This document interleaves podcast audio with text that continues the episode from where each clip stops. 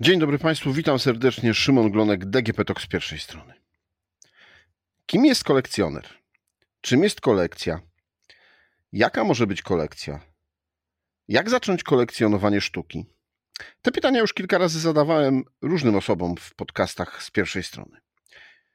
Tym razem moim gościem jest Adam Mazur, historyk sztuki, krytyk, kurator, autor kilku książek dotyczących m.in. polskiej fotografii.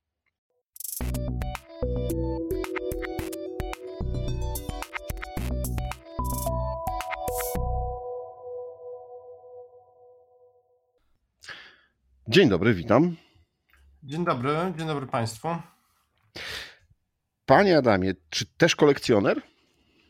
E, nie, niekoniecznie. Raczej, tak jak Pan powiedział, krytyk, historyk. Jakkolwiek mam trochę zdjęć czy prac oczywiście na ścianach w domu, to jednak nie nazwałbym się takim kolekcjonerem, tak jak, jak są uznani kolekcjonerzy, którzy mają kolekcje liczące kilkaset, kilka tysięcy prac, no to to jest kompletnie nieporównywalne, więc ja jestem takim raczej bym powiedział kolekcjonerem amatorem, tak? na zasadzie takiej, że po prostu dekoruję e, swoje mieszkanie, żeby nie było pustych ścian, ale nie jest to jakaś usystematyzowana e, kolekcja czy zbiór.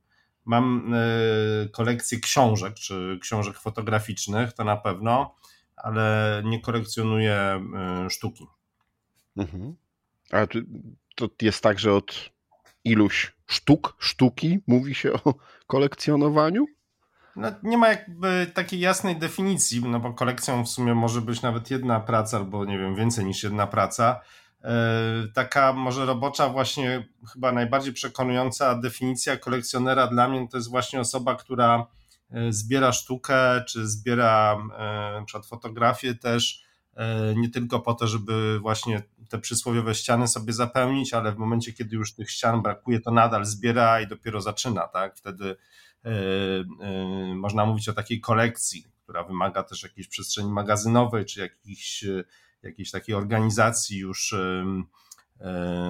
czy przemyślenia tego, czym jest ten zbiór, który, który gromadzimy, a nie tylko po to, żeby właśnie coś mieć w przedpokoju, E, ciekawego albo w sypialni coś innego, tudzież w pokoju dzieci czy, e, czy w salonie. Tak? To jest wtedy taka trochę kolekcja, no bym powiedział, e, amatorska mimo wszystko. Mhm.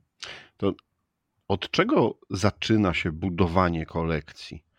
Czy to jest y, myśl, że od dzisiaj będę kolekcjonerem, czy to jest, y, no właśnie, zobaczenie w tym, że ma się kilka, kilkanaście różnych dzieł sztuki, czy to jest e, fotografia, czy to są obrazy, czy, czy rzeźby. I, I powiedzenie sobie, czy też uzmysłowienie sobie, że jest to jakaś e, spójny, jakaś spójna myśl przyświecała budowaniu, czy wybieraniu dokładnie tych dzieł, no i dokupywaniu kolejnych do nich. Mhm. Pan co, to znaczy ja nie jestem, tak powiedziałem, kolekcjonerem, ale pracuję rzeczywiście dużo z kolekcjonerami, kolekcjonerkami i wydaje mi się, że tu każdy ma taką swoją historię. Niektórzy uważają, że jest coś takiego jak taki gen e, kolekcjonowania, gdzie po prostu potrzebujemy gromadzić e, rzeczy czy obiekty e, i to są bardzo różne kolekcje, które niekoniecznie są kolekcjami artystycznymi, więc ludzie zbierają przeróżne rzeczy, tak, od biletów autobusowych, znaczków pocztowych, po, nie wiem, samochody i zegarki, więc kolekcjonowanie sztuki może jest tutaj jakimś takim bardziej specyficznym i społecznie też docenionym obszarem tego, mm, czy takim, takim fragmentem tego zjawiska, y, ale też te powody są bardzo różne, tak? bo tutaj można mówić i o jakichś ostatnio na przykład popularnych impulsach inwestycyjno-spekulacyjnych, właśnie też o pragnieniu dorównania na przykład do jakichś innych kolekcjonerów czy kolekcjonerek, więc wtedy taka, taki powód powiedzmy społeczno-snobistyczny też wchodzi w grę. Dla bardzo wielu osób jest to też taki impuls y, emocjonalny, czy, czy, czy jakiś taki poryw, który e, sprawia, że chcemy jakąś pracę nagle mieć, jakiś obraz do nas przemawia i od tego się też często taka kolekcja zaczyna. No są też y, kolekcjonerzy i kolekcjonerki, którzy y, bardzo jakby tak świadomie budują swój, zbiór w pewnym momencie życia też jakby po zaspokojeniu tych podstawowych potrzeb z piramidy Maslowa docierają do takiego momentu, że chcą też po prostu coś zrobić dla kultury, dla sztuki, też chcą się otoczyć właśnie takimi obiektami i wtedy też jest to taka bardzo już praca no, przemyślana, tak? Często też są zatrudniani właśnie doradcy czy kuratorzy kolekcji i ten zbiór powstaje w trochę inny sposób, taki właśnie mniej impulsywny, a bardziej można powiedzieć e, racjonalny. Natomiast tych powodów jest no, tyle, ile kolekcjonerek i kolekcjonerów, więc e, tutaj trudno byłoby chyba ustalić jakąś taką jedną e, regułę. Może to też sprawia, że to kolekcjonowanie jest taką przygodą, tak? czy jest czymś takim niesamowitym i ciekawym też dla osób postronnych, które nawet nie zbierają sztuki. Mhm. No, sam pan nie nazywa się kolekcjonerem, ale no, był pan kuratorem, w, czy, czy jest kuratorem wielu wystaw, ale też y, wiem, że doradzał pan kilku osobom właśnie jeśli chodzi o budowanie swojej kolekcji fotograficznej. Y, no tak, znaczy y, kolekcjonowanie mm, fotografii można powiedzieć, że jest takim specyficznym obszarem, tak? bo są osoby, które po prostu zbierają sztukę współczesną, czy sztukę, też fotografia znowu nie jest też aż takim współczesnym już medium i wtedy częścią tego zbioru są fotografie. E, są też osoby, które na przykład zbierają jakieś na przykład pamiątki czy, czy dokumenty związane z jakąś, nie wiem, z jakimś miejscem czy miastem, na przykład z Warszawą i wtedy też docierają do e, zdjęć na przykład właśnie warszawskich, czy nie wiem, e, e, wrzesińskich, czy jakichś innych, bądź na przykład zbierają pocztówki i przez pocztówki przechodzą do fotografii, więc to też jest trochę inny, taki może bardziej antykwaryczny wymiar kolekcjonowania fotografii. No i wreszcie są też kolekcjonerzy i kolekcjonerki, którzy koncentrują się na samej fotografii jako medium. Jakkolwiek nie jest to też taka grupa bardzo, bym powiedział, specyficzna, czy, czy, czy, czy odróżniająca się na przykład od kolekcjonerów, kolekcjonerek sztuki współczesnej, czy sztuki po prostu. Więc tak, ja miałem okazję rzeczywiście pracować z szeregiem kolekcjonerów i też tak jak występująca w tym poprzednim podcaście Katarzyna Borucka mówiła, mamy taki klub kolekcjonerów w którym, i kolekcjonerek, w którym właśnie dyskutujemy różne e, aspekty tego, tego zjawiska.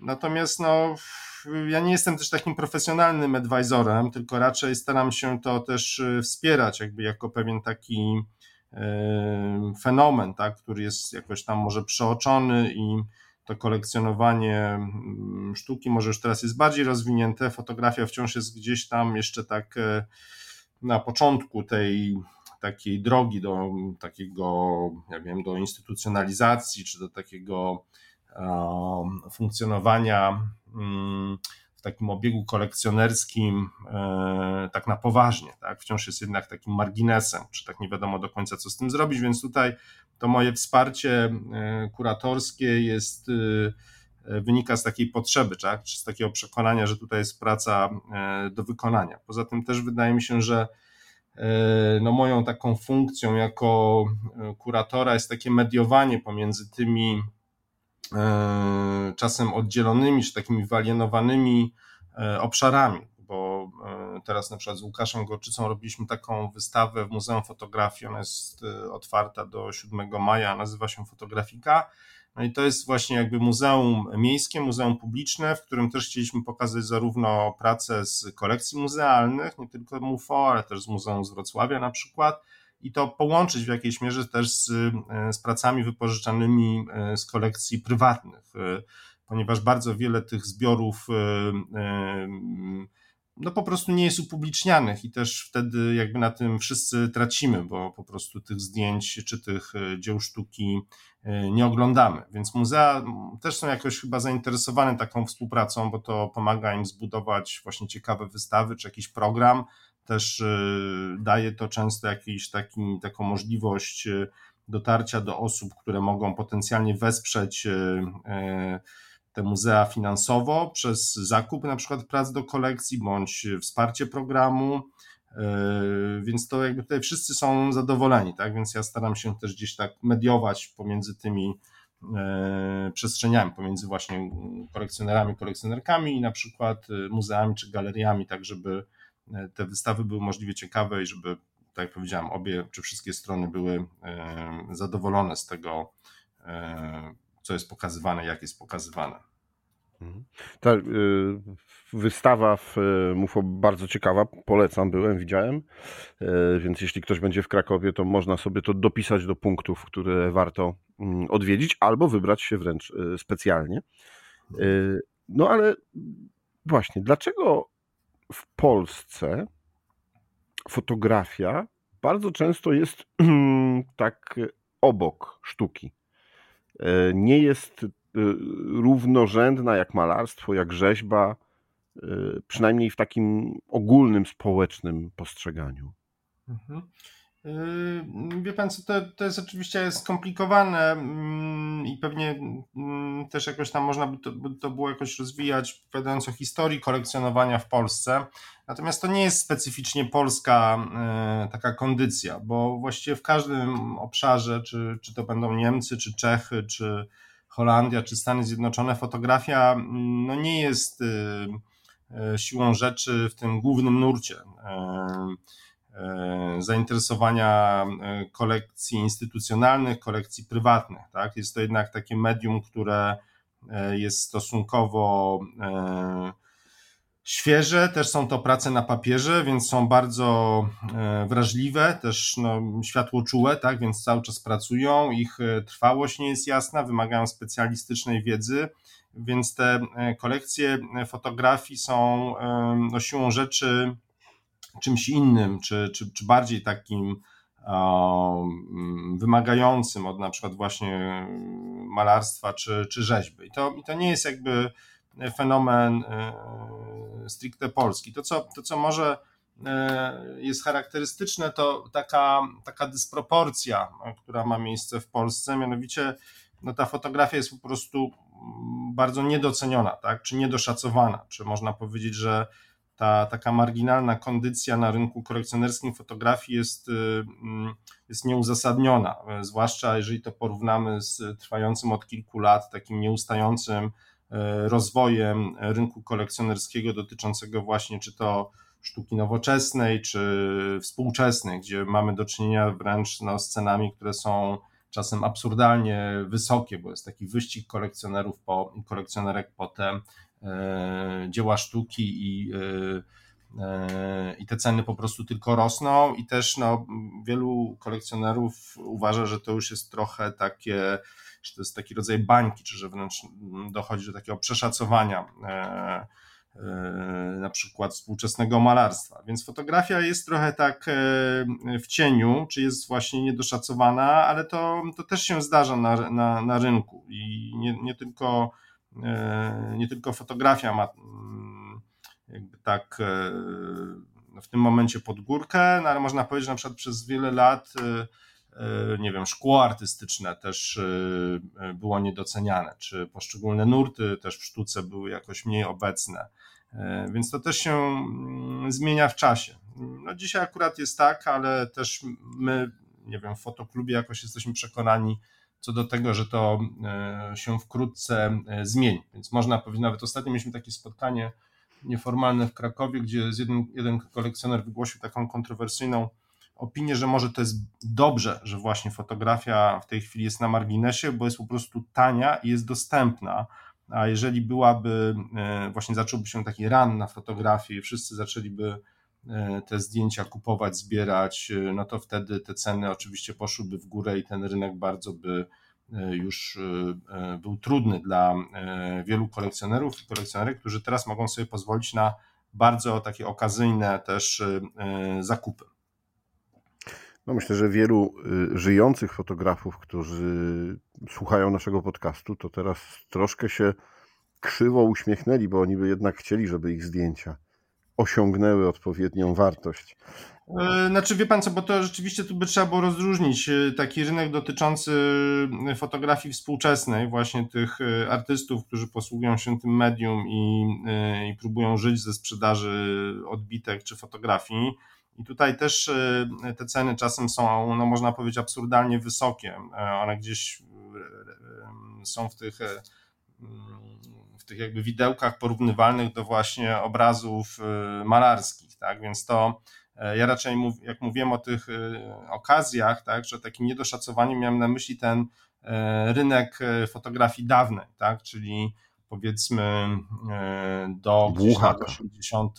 XX wieku maksimum, tak, 70. Aha. I tutaj też już można powiedzieć, że zaczynają się te ceny trochę zmieniać, bo E, prace, nie wiem, Natalii Le czy, czy Zofii Kulik, e, prace fotograficzne, no, no nie są e, pracami już tanimi na pewno. Mhm. Nie są pracami tanimi. Jakie trzeba mieć pieniądze, żeby teraz myśleć o budowaniu swojej kolekcji fotograficznej? Mhm.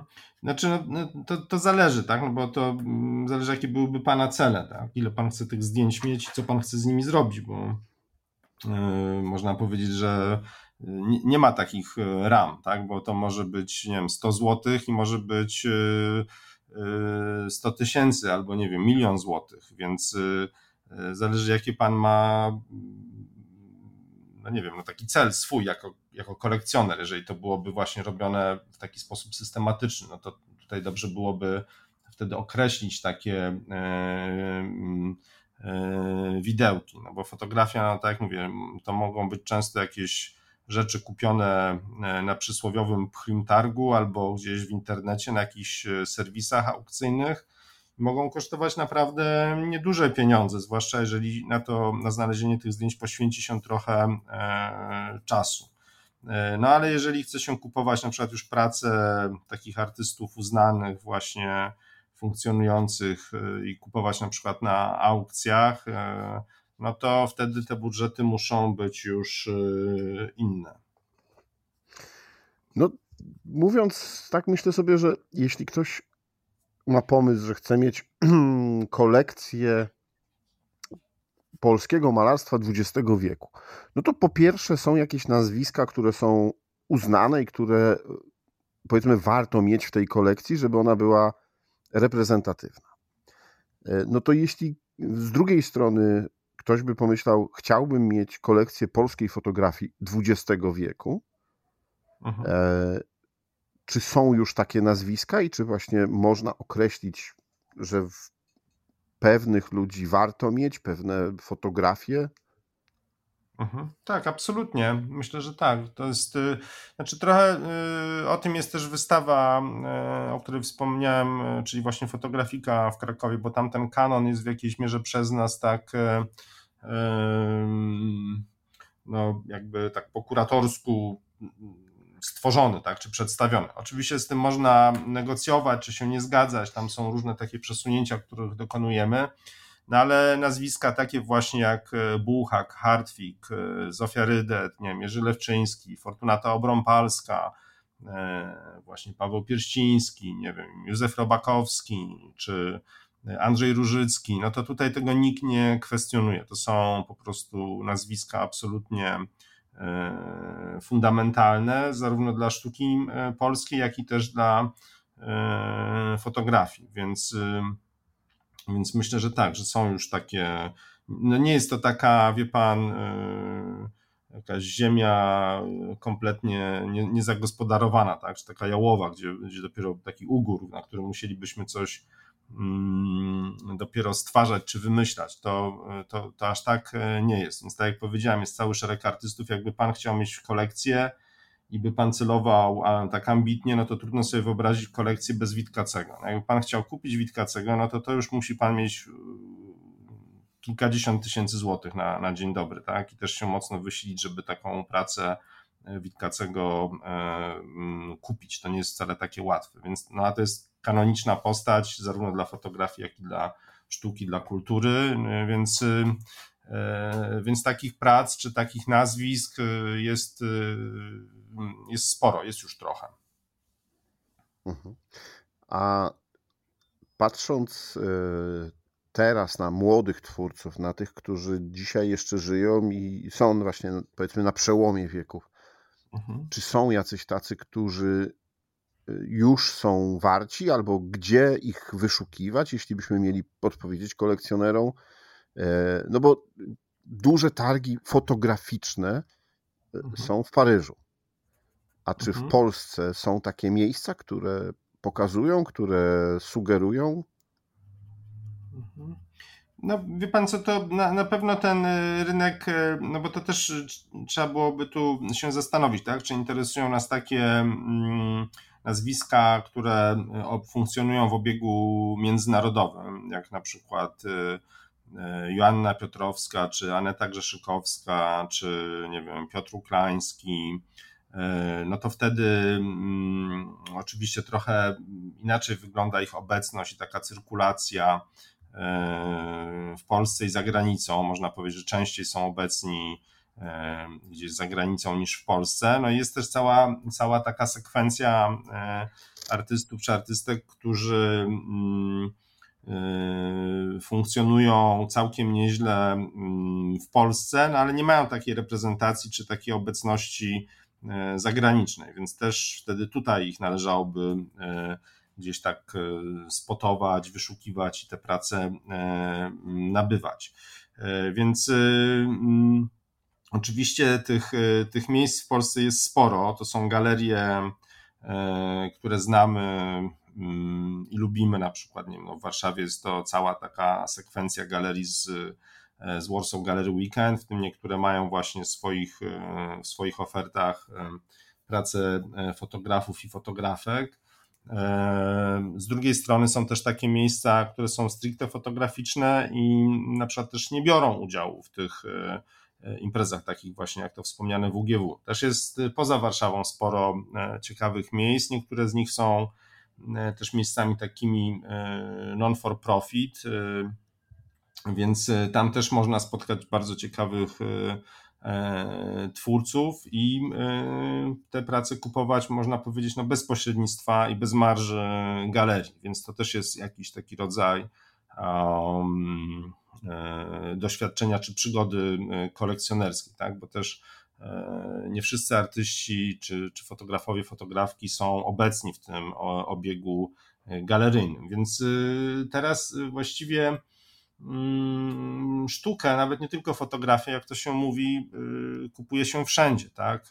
Czy przez internet, czy przez Instagrama, czy przez portale aukcyjne, czy przez właśnie galerie, czy, czy, czy targi, więc to jest mm, no, ta dostępność jakby dzisiaj tych tych dzieł jest, jest dosyć, bym powiedział, duża. To jest też taka cecha e, współczesności, że jakby to dotarcie do, do pracy jest stosunkowo e, proste. Nie trzeba się ruszać nawet e, z domu czy sprzed, sprzed komputera, żeby kupić niezłą sztukę i, i fotografię.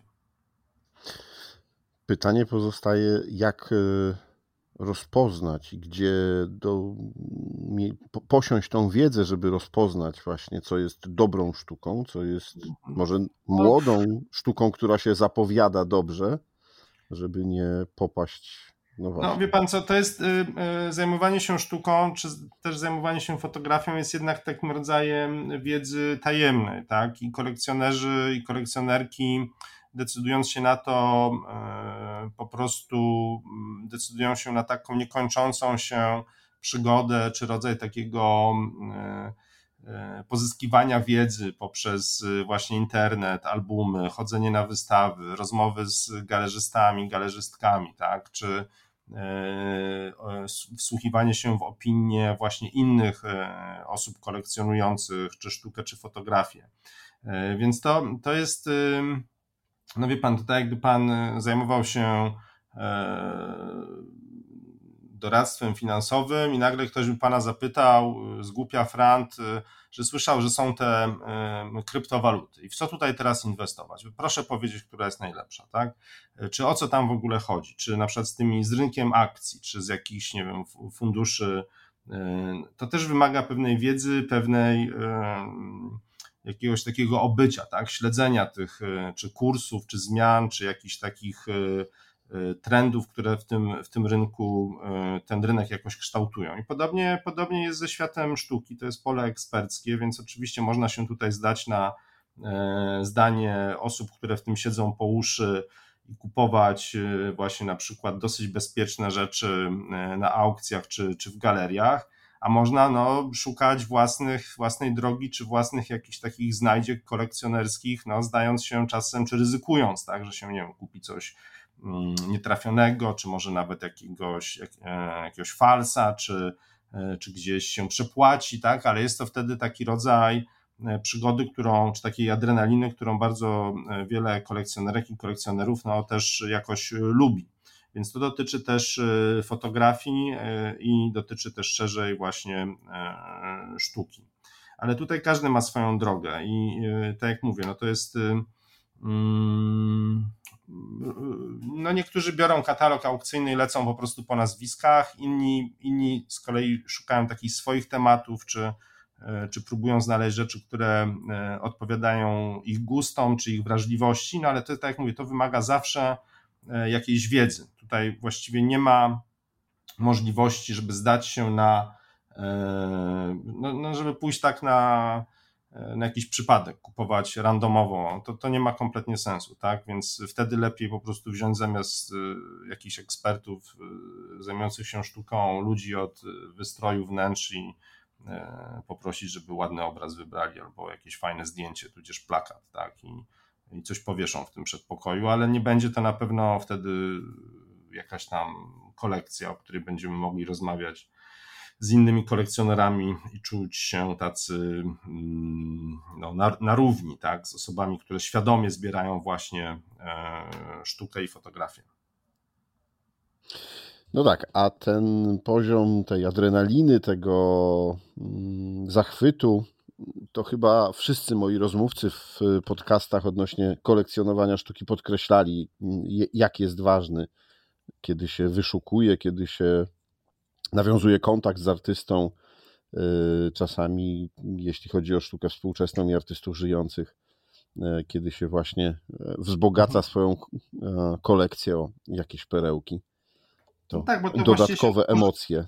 Taki swój biogram, swoje życie, prawda? To, to jest to właśnie życie ze sztuką, więc i są to takie no, wartości już niewymierne, więc wiele osób też mówi o tym y, takim osobistym wymiarze właśnie kolekcjonowania i wydaje mi się, że to jest że to jest autentyczne, że to rzeczywiście jest tak, chodzi o takie doświadczenie, którego no nie możemy mówiąc, które jest nie, nie, nieprzeliczalne też na pieniądze i to tego myślę, że szukają e, kolekcjonerzy i kolekcjonerki, również e, fotografii.